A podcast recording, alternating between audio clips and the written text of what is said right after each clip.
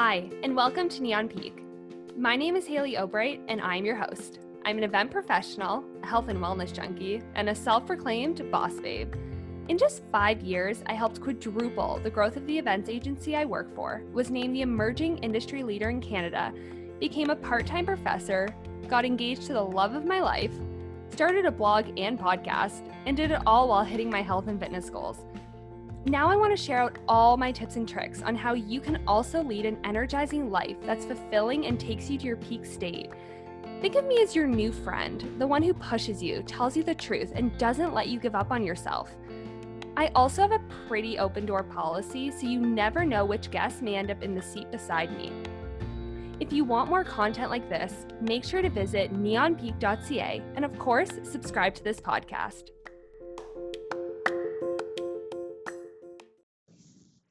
Hi, guys. Today I'm recording episode 10 of the Neon Peak Energizing Life podcast. I am excited about this, and the reason why is because I read a stat that about 90% of podcasts don't even make it to 10 episodes, and even less make it past 10 episodes.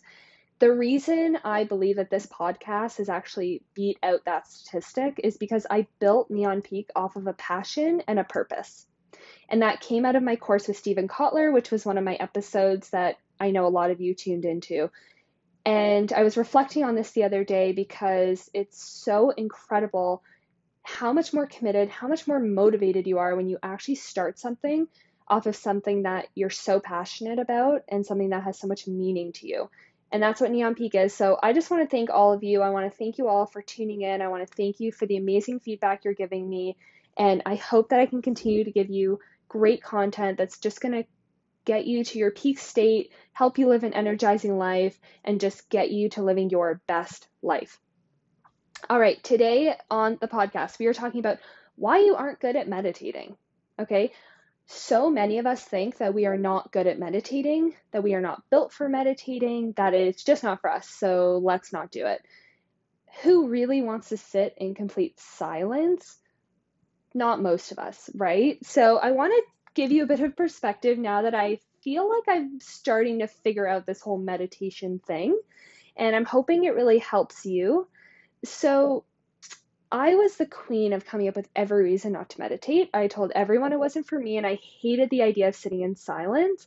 But it was really just because I didn't know how to do it. So it was easier to categorize myself as a bad meditator. But what bothered me was how can I ignore the benefits of meditation when the best athletes, the top CEOs, the highest performers in the world are all doing it? You hear all of them. They're winning championships they're being interviewed. How did you do it? You know, I did meditation, I did visualization. And you're hearing this. And if you want to be in the 1%, which is where I want to be, I want to be the 1%, then you need to do what the 1% do. And they're all meditating. So, this is such a huge essential element that has to be a part of our day. But I understanding how to do it and understanding why we do it is the thing that I think is going to motivate you. And it's the thing that motivated me. I also predict that in the next decade, people will start to expect you to meditate the way they expect you to brush your teeth in the morning. If you aren't handling your stress, you need to stay home. The same way nobody wants to smell bad breath on you, they don't want to smell your stress either. Coming out of this quarantine, so many people have realized how much stress they were living under. And they are trying to connect with themselves on a more spiritual level, trying to find more balance in their life. And that's why I feel strongly that as people move into this next next decade, stress management, things like meditation, having that life balance are going to be in even higher demand. Now, the reason most of us are not good at meditating is because we simply don't understand it. We think it's this complex ancient practice, but meditation is actually a tool that we need to be using to upgrade our performance. The course that finally helped me to understand meditation was the M Word with Emily Fletcher. Emily began the course, and I took this course on Mindvalley, which I've spoken about before on this podcast. But Emily began the course by explaining to us that we do not need to be good at meditation, but rather we need to use it to become good at life. As simple as this statement was, it made all the difference for me. I stopped caring if my mind drifted a bit or if I got distracted during my practice because my goal was no longer about having a perfect meditation. It became more about the ability to calm my mind and learn how to move my thoughts around. Our thoughts are not going anywhere. And I think that's the biggest misconception about meditation that all of a sudden you have to have no thoughts.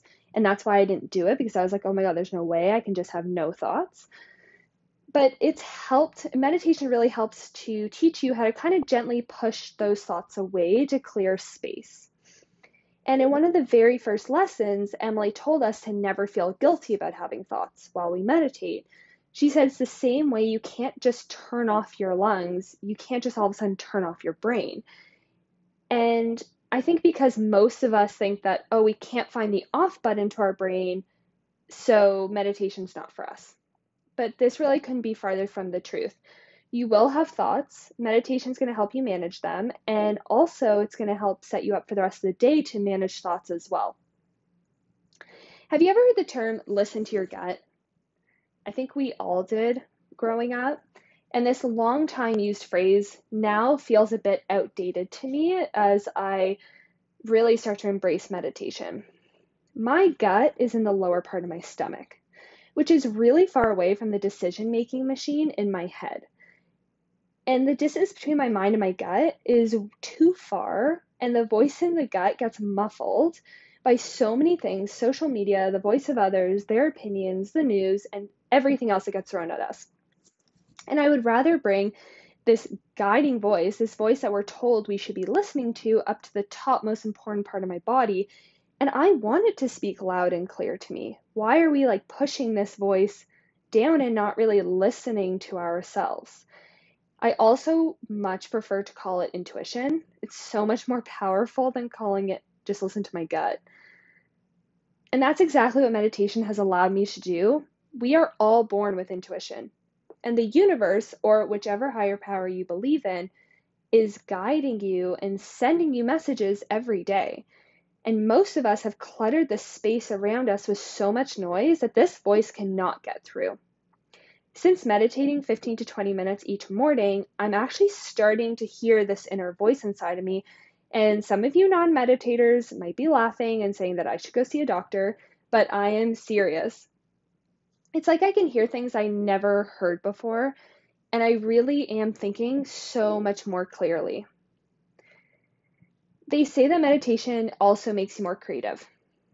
And now I'm starting to understand why. And I'm a why person. I need to understand uh, the full circle, like start to end. Why am I doing this? If there's no reason, I'm not doing it.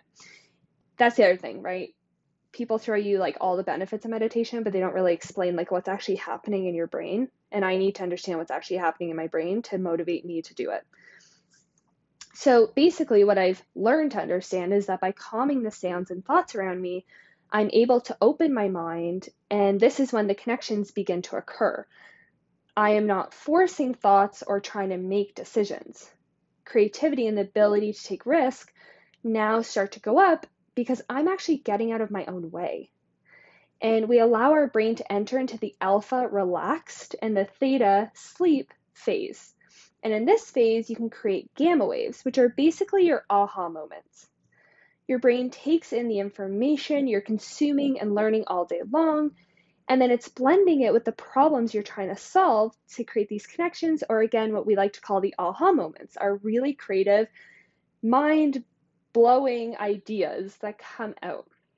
And I will say, too, this is why reading and really becoming knowledgeable in the areas of your passions and purposes is so important because during meditation, that information that you're taking in or that you're focused on is what's going to help you have those aha moments and have those creative connections. And because of all this, now that I understand all this, I feel like it actually means that the answers were actually always inside of us. But without the practice like meditation, they're just never revealed. They just sit and they rot, and it, we basically increase our stress levels, and we just never shut up to actually listen to the answers that are inside of us. I never gave myself time during the day to listen. I thought the answers were outside of me. The answers were not outside of me, the answers were inside. And now I can actually hear them. And that mm. is one of the most powerful things that have come out of my meditation practice. And remember that meditation is just like going to the gym. You are training mm. your mind. I love fitness and working out, but that doesn't mean I want to go every single day. I'm human too. I have days where I'm tired and I don't have the motivation, but I push myself because I know the benefits. And meditation's the same thing. I don't wake up and run to my meditation, you know, spot every single morning. There's some days I'm really looking forward to it, and there's other days where I just kind of know I should do it. So you don't need to like it every day, but you definitely need to build in the time. And you should consider getting started with some sort of app like Omvana, which is a program that uh, Mindvalley created. It's a great app. I use that one every day and I love it because you can actually change the volume of the person speaking or the music. So if you want no, like nobody speaking, you can just fully listen to music. If you want a little bit of a guided behind the music, you can increase the volume the way that you like. And they have so many different meditation options. So it's just kind of like a hub for lots of great meditation tracks. Or you can also do a program like I did with Emily Fletcher on Mindvalley But remember, if you want to learn how to work out, you might hire a personal trainer, you might watch some videos on YouTube, you might ask a friend. So if you want to learn how to train your mind, you know, go about it the same way.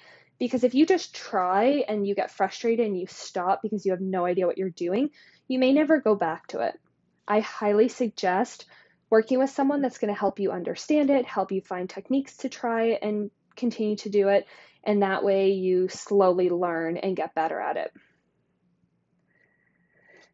So, to wrap up today, I don't believe that any of us are bad at meditation, at least anymore.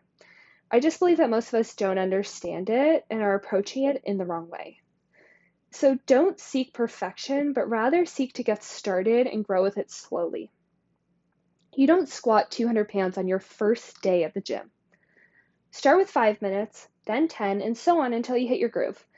I know that as someone who thought they would never meditate, I am now seeing the benefits of this practice, and I really want that for you. And like I said before, meditation will become as mainstream as brushing your teeth. As more people begin to meditate and find their own inner peace, it will become more expected that those around them do the same. You have a choice to manage your stress. So leave your house each day with fresh breath and a clear mind. All right, thanks for tuning in, guys. I will see you next week.